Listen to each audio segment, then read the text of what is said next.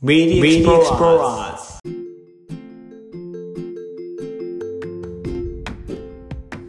Meet the Explorers。こんにちは、あたるです。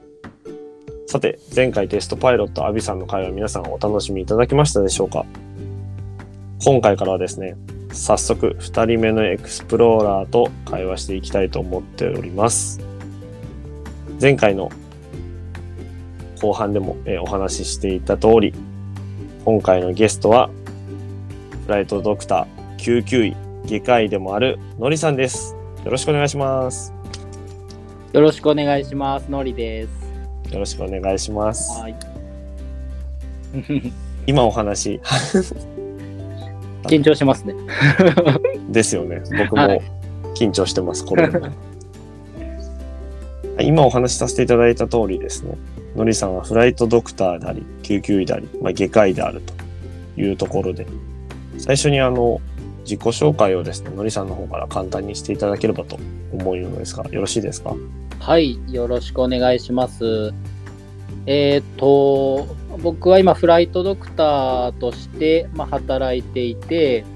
で、フライトドクターの中でも、ののみんな専門とかがあるんですけど、僕の中でまあもちろん救急医っていうのをベースに、あとは外科医をやっていて、で、本当の細かい専門っていうことになると、まあ、外傷外科とか言ったりしますけど、まあ、交通事故とか、あの、山から滑落しちゃうとか、まあ、もちろん刺されたりとか撃たれたりとかもそうですけど、そういう外傷の手術をして人を、えー救うっていうことと、まあ、あとは救急外科って言って、いわゆる、まあ、急にお腹が痛くなっちゃって、えー本当に死んでしまいそうな人を、まあ、助けたりっていうのを、まあ、専門にしてます。で、まあ、もちろんフライトドクターとして飛んでいくときは、まあ、外科とか内科に関わらず重症な方をあのために飛んでいくので、まあ、その方々を、えー最重症の方々をですね、救えるように、今は、えー全力で働いています。素晴らしいお仕事ですね。いや、もうありがとうございます。もったいないお言葉で。いや、もう本当に。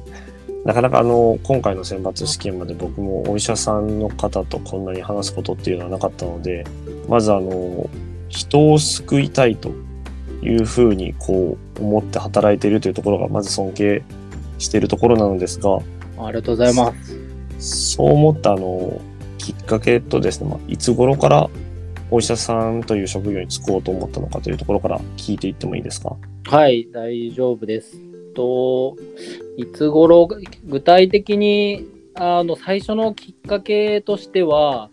あの、まあ、今回選抜を受けるにあたっても、自分のこう、ことをいろいろ思いあかあ思い出して、いろいろ考えていたんですけれども、やっぱり最初のお医者さんに憧れきっかけ、小学生の頃なんですけど、一応僕、父親も医者をやってるんですけど、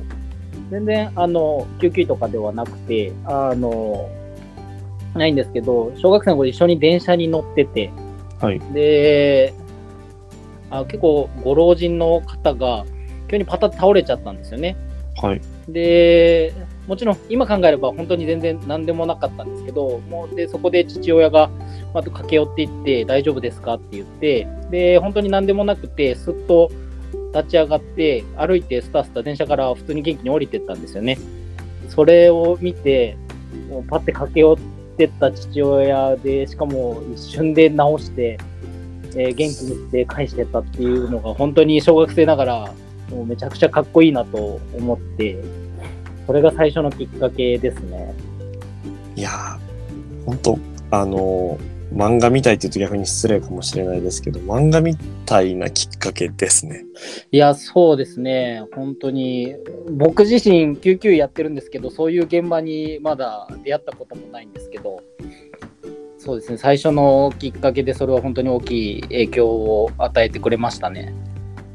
そうですね。お父さんが、あの、お医者さんってこう、親子でお医者さんというなんかイメージが勝手にはあるんですけれど、やっぱその自分の父親がお医者さんということで、日頃からその医師の仕事っていうのはやはり見えてたんですかね？いや、実際、普段それ以外の時は、あんまりこう父親、あんまりその普段仕事の話とかもしなくてですね、お家にはあんまり持ってこない方で、全然分かんなかったですし、その、まあ僕が勝手にそれ見てかっこいいお医者さんになりたいってなってましたけど実際父親は自分の好きなことやったらいいよってずっと言ってくれてて、まあ、もちろんお医者さんになりたいんだったら応援するけどっていうスタンスで言ったんであんまりそうですね父親から強制とかあのは全然なかったですね。そうですあの、まあ、すごいか、それこそさっきの漫画じゃないですけど、あの、お前も医師になるんだみたいな話があったわけではなくて、むしろ医者になりたいって話した時も、まあ、なりたいのでいいよって言ってくれたんですね。そう、なりたいならがん頑張ったらぐらいのスタンスでしたね。その小学校高学年からお医者さんっていうのをまあ意識して、そこからずっとお医者さんになりたくてというふうに思い続けたんですかね。そうですね、もちろん、そうですね。まあ、一応なりたいってなって、そこから、まあ、中学生とかの時に、ちょうど救命病棟24時っていうドラマがああ。あれ、進藤先生かっこいいってまたなって、影響を受けやすいので、それでもうそこから救急かっこいいってやっぱりなって、その人を助けれるってすごいなって思って、それをなんとなく思いながら、まあ、なんとなく勉強をして、してもちろん、で、高校生ぐらいになったら、医学医者になるには医学部入らなきゃってやっぱり真剣にこう見つめ見つめ合わないといけないんでで向き合って勉強すした感じですね。でも、す特にお医者さんっていうのを意識して救命病棟見たらなおさらハマりそうですよ。そうですね。もうそこからはもう救命病棟の全シリーズ見て すごいハマりましたね。ですかね。もともとその、まあ、あの、電車でっていう時には、お医者さんっていう職業をこう、なんとなく、まあ、ぼんやりとまずお医者さんっていうのがあって、その中でも救命のお仕事に就きたいっていうのは、今の中学生のドラマの影響ってやっぱあるんですか？いやもうさい多分もうその救急行きたいっていうのはやっぱりドラマの影響が強いと思いますね最初は。そうなんですね。はい。で、高校生ででも、なかなか現実見た時に相当勉強しなきゃってなるじゃないですか。そうですね。そこでその、なんて言うんですかね、自分には変な話になれないと思ってしまう人もどこかでこう大人になっていく過程で気づくって場合もあると思うんですけど、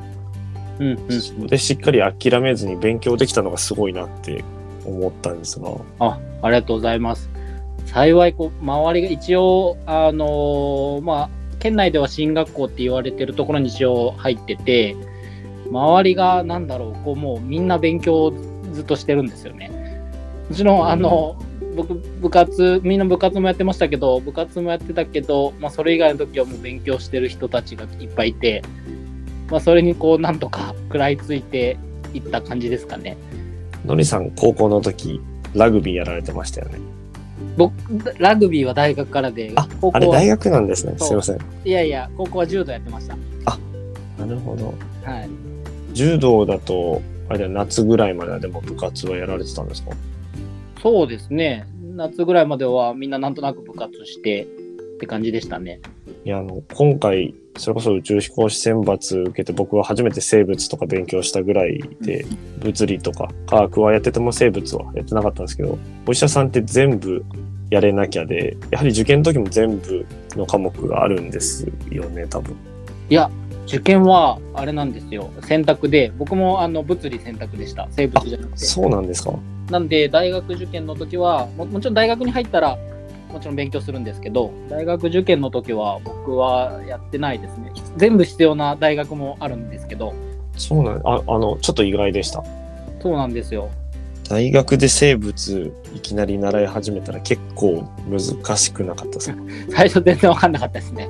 全然わかんなくて、本当に生物選択だった友達に聞いたりしながら教えてもらってましたね。その一番最初にお医者さんに、まあ、大学入ってお医者さんの専攻の方に進む中でどのタイミングでその外科とか救急とかそういった方向に進むんですか？もうそれがですね、本当に専門決めるのって最後の最後で、学生6年間のうちは決めないですし、今その後初期研修医っていうのが2年間あって、それの時でもまだ全部の科をローテーションするんで、大体の科を。あの、その時もまだ決まれなくて、医者3年目になって入る時に初めてこの科に行きますって言って入る感じですね。そんな遅いんですね。そうなんですよ。すごい27、あ、27歳ぐらいですかね。なんか今計算してたら。あ、そうです、本当に。27、8、まあ、あの、スムーズにいってたら27、8ぐらいで選ぶ感じですね。その前の段階ではその希望調査ではないですけど、そういうこう、例えば研修医としてここにこう特に入るとか、例えばその産婦人科とか外科とか内科とかいろいろ全部回るんですか？大体回りますね。一応その産婦人科になりたいコースとか、外科になりたいコースっていうのを病院が作ってたりして、そこに行くことはあるんですけど、基本的にでもどんな人も今はスーパーローテーションって言って全部回ってって感じですね。スーパーローテーションって言うんですか？そうなんですよ。スーパーローテって言うんですけど、すごいですね。なんかちょちょっとふざけた感じがいや、いいですね。そう。そうなんです。一応まあ、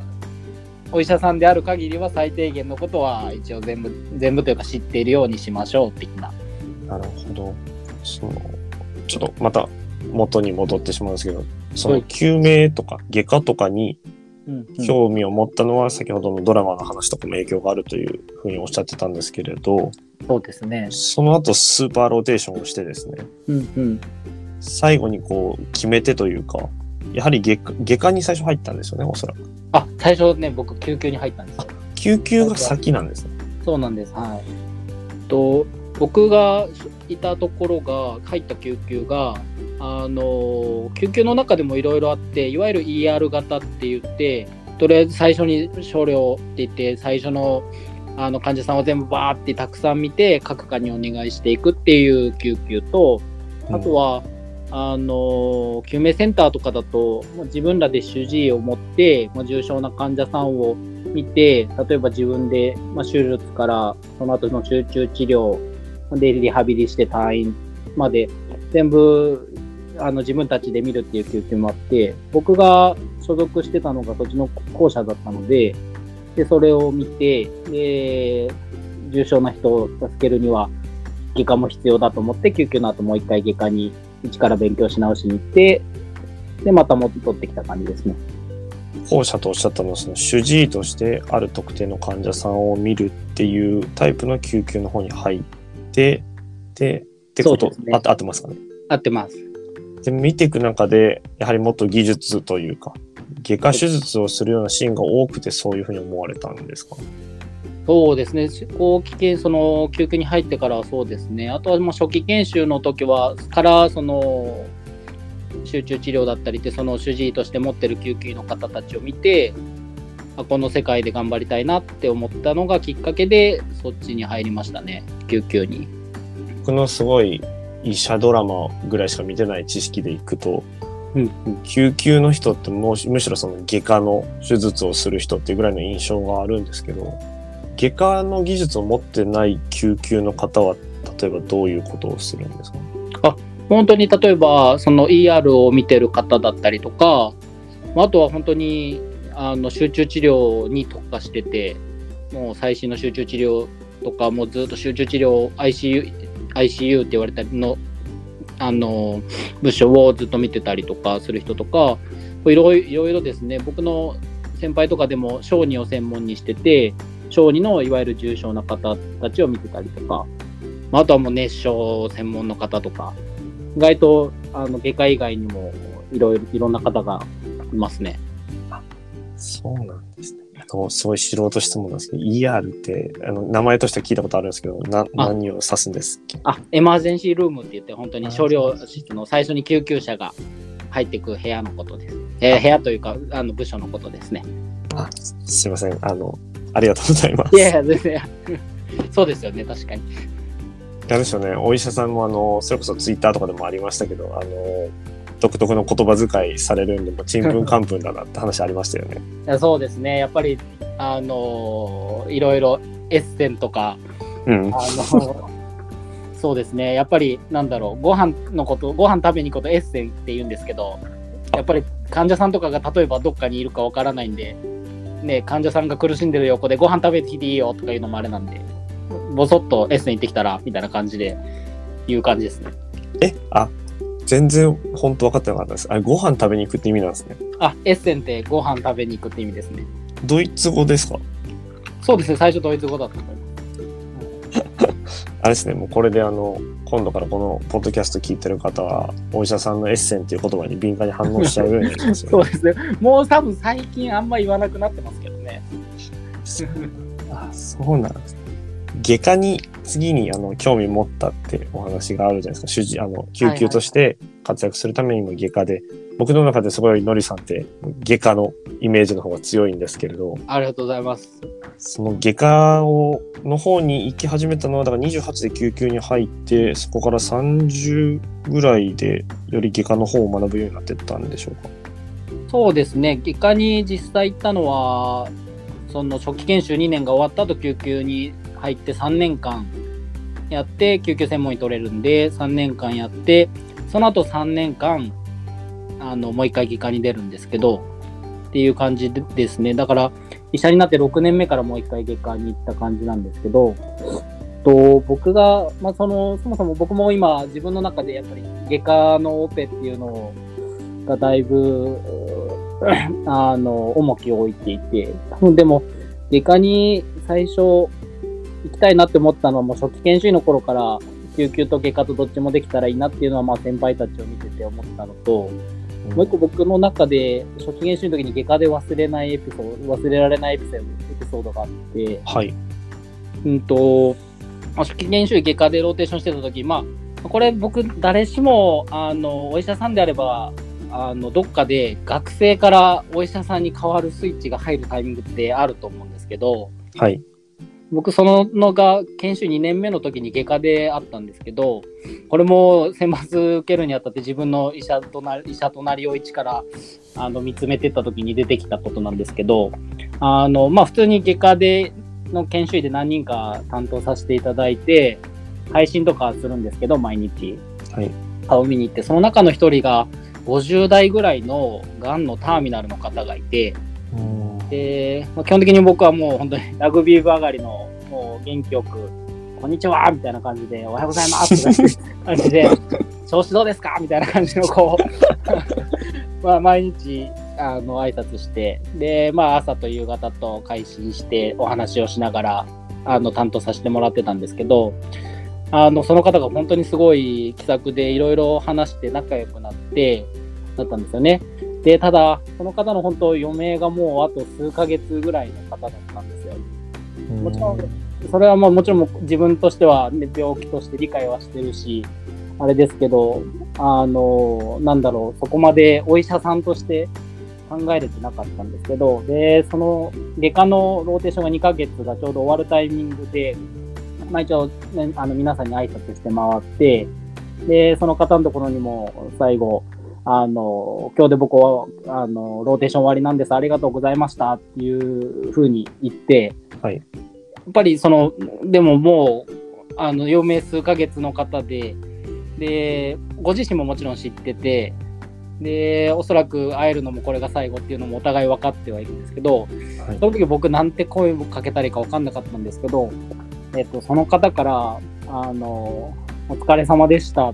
先生も体に気をつけてこれからも頑張ってくださいねってすごい笑顔で言われて、すごいですね。それでもう、もう僕本当に衝撃が走って、いや、これは本当に命を預かる責任じゃないですけど、こんなもう、あの、命に対して真摯に向き合わないといけないなって本当に感じて、はい、そうですね。それからスイッチが入って、そこからもうやっぱり外科っていうのが、まあ手術ももちろんなんですけど、まあ、外科と救急っていうのが僕の中で、ね、やっぱりあのすごい重きを置くようになりましたね。いや、ちょっとすごいお話で、こう、パッと僕も言葉が出ないですけど、そのスイッチが入るだけの出来事があったんだなっていうのがすごくよくわかりました。そうですね。そそっから、そうですね。あの、お医者さんスイッチが入って、で、まあ、救急に行って、そういう、あの、人を助けながら外科でオペも学んで、まあ、救急と外科を一緒に、どっちもやりたいなと、強く思いましたね。いや、いい、本当に、あの、いいお話ありがとうございます。そんな風に、あの、まず、まあ、患者さん側の気持ちを考えても、そどういう気持ちでそういう風なのが言えるんだろうっっていうのもちょっと今の自分には想像がつかないですし、いや、本当ですよね。それをその、まあ、救う側である医師だっていうところをすごくこう強烈に印象付け、救っていきたいなっていうのを印象付けられるエピソードだったんだなっていうのもすごくあの伝わりました。そうですね。本当にその人の笑顔は本当に忘れられないですね。なるほど。いや、あの、のりさんがすごくこう情熱を持って、その医師という仕事をやられて、すごい向上心とか技術を上げたいって話とかも、あの、以前お話しさせていただいた時してたのが、結構印象に残ってて、そのお医者さんでもそういう方ばっかじゃないのかなとか、あの、普段僕らが接するお医者さんであんまりそういう方に接したことってなかったんですけど、ちょっとその、そういうやっぱきっかけみたいなのがしっかりあったんだなと思いました。ありがとうございます。もったいないですが、多分でもみんなも、あの僕もこれ、普段あの周りでは恥ずかしいというか、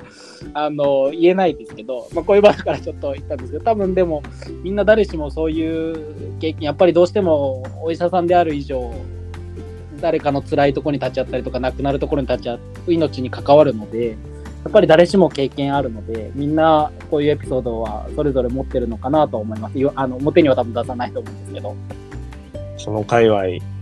あの、不思議とお医者さんは多いので、これから聞いていく方にも、こういう話をなんか聞いてみたいなと思いました。そうですね。みんないろいろ本当に持ってると思います。いや、本当にあの、貴重なお話ありがとうございまいや、す。もうこちらこそです。そこからもう本当にじゃあ、医者としてのスイッチが入って、技術を高めようと、さっき、まあ自分の口からちょっと言ってしまいましたけど、すごく技術を高めようというところで、あの、いろんなところでその現場に出るような機会を自ら増やされてるようなお話も前されてたと思うんですけど、うん、そこからもうずっとそういう生活が、まあ、よ4年ぐらい続いてるということですかね。そうですね。救急3年間やった後、外科出て3年間やって、で、帰ってきて、今2年なんですけど、あの、救急とせあ外科とどっちも持って、の専門医を持って2年ですけど、そうですね、ここからはもう技術の維持と継続、向上ですかね、本当に、をやってる感じです。逆に今、ようやく、どっちも揃って、ようやく両方の武器が手に入ったというか、より人が救えるようになったので、まあ、もっと救いたいなという気持ちももちろんありますが、まあ、本当に仕事が楽しいというか、充実してますね。いや、なんか、あの、ありがたいです。そう言ってくれるお医者さんがいることが。そんなそんな。ちょっと、あのー救急外科と来て、で、フライトドクターという仕事は、どういう形で始まるもんなんでしょうか？ライトドクターは救急の本当にそれこそ初期研修が終わって2年で救急2、3年目で入って僕らのところはあのそんなに人がいないのもあるんですけどあのオン OJT って言ってオンダジョブトレーニングって言ってうんうんうん。あの本当にまああの先輩と一緒に乗って、まあ、コードブルーでもありましたけどあの先輩と一緒に乗って経験を積んであのまあ一定の要件を満たしたら独り立ちっていう感じになって僕はそれこそあの医者になって4年目の後半ぐらいで一人で乗ってくようになりましたね。えっ、と、ん？今の4年目っていうのは、じゃあ、救急をやってた頃にってことですかね？それとも外科始まるぐらいですか？いや救急救急の時ですね外科の前ですね。あ、そんな前から、あの、コードブルーだったんですね、のりさんは。あんなにかっこよくはないですけど、そうですね、ドクターヘリには乗ってましたね、4 6年前？外科の時は逆にもう、外科に集中してたので、全然、その時はヘリ乗ってないですね、もう。あ、そうなんですね。はい今どれぐらいの頻度で乗るんですか？まあ、その、ちょっとすみません、不謹慎な質問かもしれないですけど。そうですね。いやいや、全然、その月、あの、勤務的には、月、まあ、6から8日ぐらいですかね。あとは、ER、それこそ処療室のリーダーやってたりとか、集中治療室の担当してたりとかっていうのをしながら、月6、まあ、何人かのフライトドクターで、あの、回してる感じですね。ライトドクターについてちょっともう一個だけ深く入って質問したいんですけど、もちろんです。フライトドクターの方の一番大事な、その、最初にまず向かってのお仕事として大事なのはどういうことになるんですか？うーん。まあ、やっぱ度度胸だとは思いますけどね。おお。うん、本当に一人で何も、本当に、本当に簡単な超音波の検査ぐらいしかない状況で飛んでいって、今まさに死にそうな人が目の前にいます。はい、助けてくださいっていうのがスタートするんで、それで本当に、えー一個、なんまあ、何個かある過程の中で一個最初とか途中でも間違えちゃうと人が亡くなってしまうので、それをこう、まあ、自分と、まあ、もちろん救急隊の方と自分とあとは看護師さんですね、フライトナースが一緒に飛んでいくので、で、こう、助けるっていうのは、助けなきゃいけないっていうのはやっぱりすごいプレッシャーなので、そうですよね。その、その現場には、外科医の方は、のりさん一人っていう状況がまず最初あるんですよね。そうですね。本当に最初飛んでいくときって、あの僕ら、えっと、どこどこ消防からホットライン入電、何歳男性転落ぐらいでしか情報がなくて、それで飛んでって、まあ、飛んでってる最中に救急隊とかから情報が入ってきて、今こういう状態ですみたいな感じなんで、そこはもうヘリの中で自分頭組み立てながらどうしようかなって考えて、逆にヘリの、ヘリで飛んでいってできることってそんなにない、かないんですよね。限られてるんですね、やっぱり。うん。機材もないし。なので、本当に最小、あの、最小限の機材で最大限の効果を出して、なんとかもう早く病院に連れて帰れるような状態にして連れて帰って病院でもう一回治療、検査治療をするっていうのを早くするっていうのが、ドクターヘリの役割なので、もうそれをなんとか一人で完遂できるようにっていうのが大事ですね。さっきの技術で、まあ、外科の技術も身につけたいって救急でも思われたと思うんですけど、やはりドクターヘリに乗って、もちろん度胸と判断力とか、その、パッと考えるってところは、技術に裏打ちされてできるものなのかなと思って、ドクターヘリ乗ってからなおさら技術こう高めたいなってやっぱ思ったりしましたか？いや、もうそうですね。一人です。やっぱり最初の救急の、救急の後期研修医だった時に飛んでってた時は、外科の技術もないので、本当によりできることが限られてるので、もう本当に怖くてしょうがなかったので、もうそれでやっぱり、あの、もちろん、それだけではないにしろ、助けれない方ももちろんいっぱいいたので、うん。もうこの人たちをなんとかもっと助けれるようになりたいなっていうのは思っていて、で、それにはもっと外科の技術がもっと必要だっていうふうに感じてましたね。いや、そうですね。いやー、なんか、あの、常にきっかけがあるじゃないですけど、その直面するとか自分の実力を常に出し続けるっていう場にさらされるっていうのは、非常に厳しいお仕事だなと思いました。そうですね、ありがとうございます。そうですね、なんとか本当に、そうですね、本当にひどひどいというというか、本当に重なってしまう時だと週に3、4人助けれない方と直面したりもするので、まあ、気持ちを切り替えながら、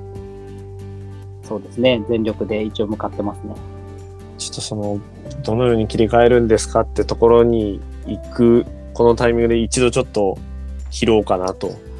はい。思うんですけど、あの、あっという間にですね、もう30分ぐらいお話しさせていただいてて、、本当ですね。め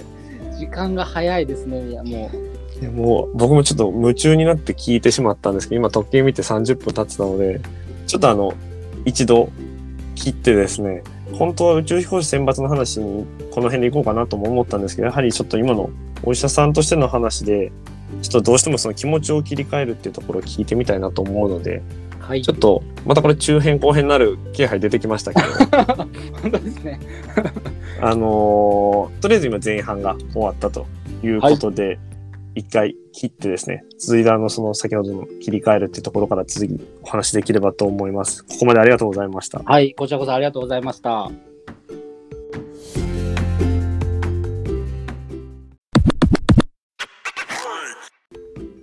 番組への感想は「ハッシュタグ MeetX」M と X は大文字で投稿してくださいまたこんな人に出演してほしい私が出演してもいいよという方はその旨も書いていただけると嬉しいです。よろしくお願いします。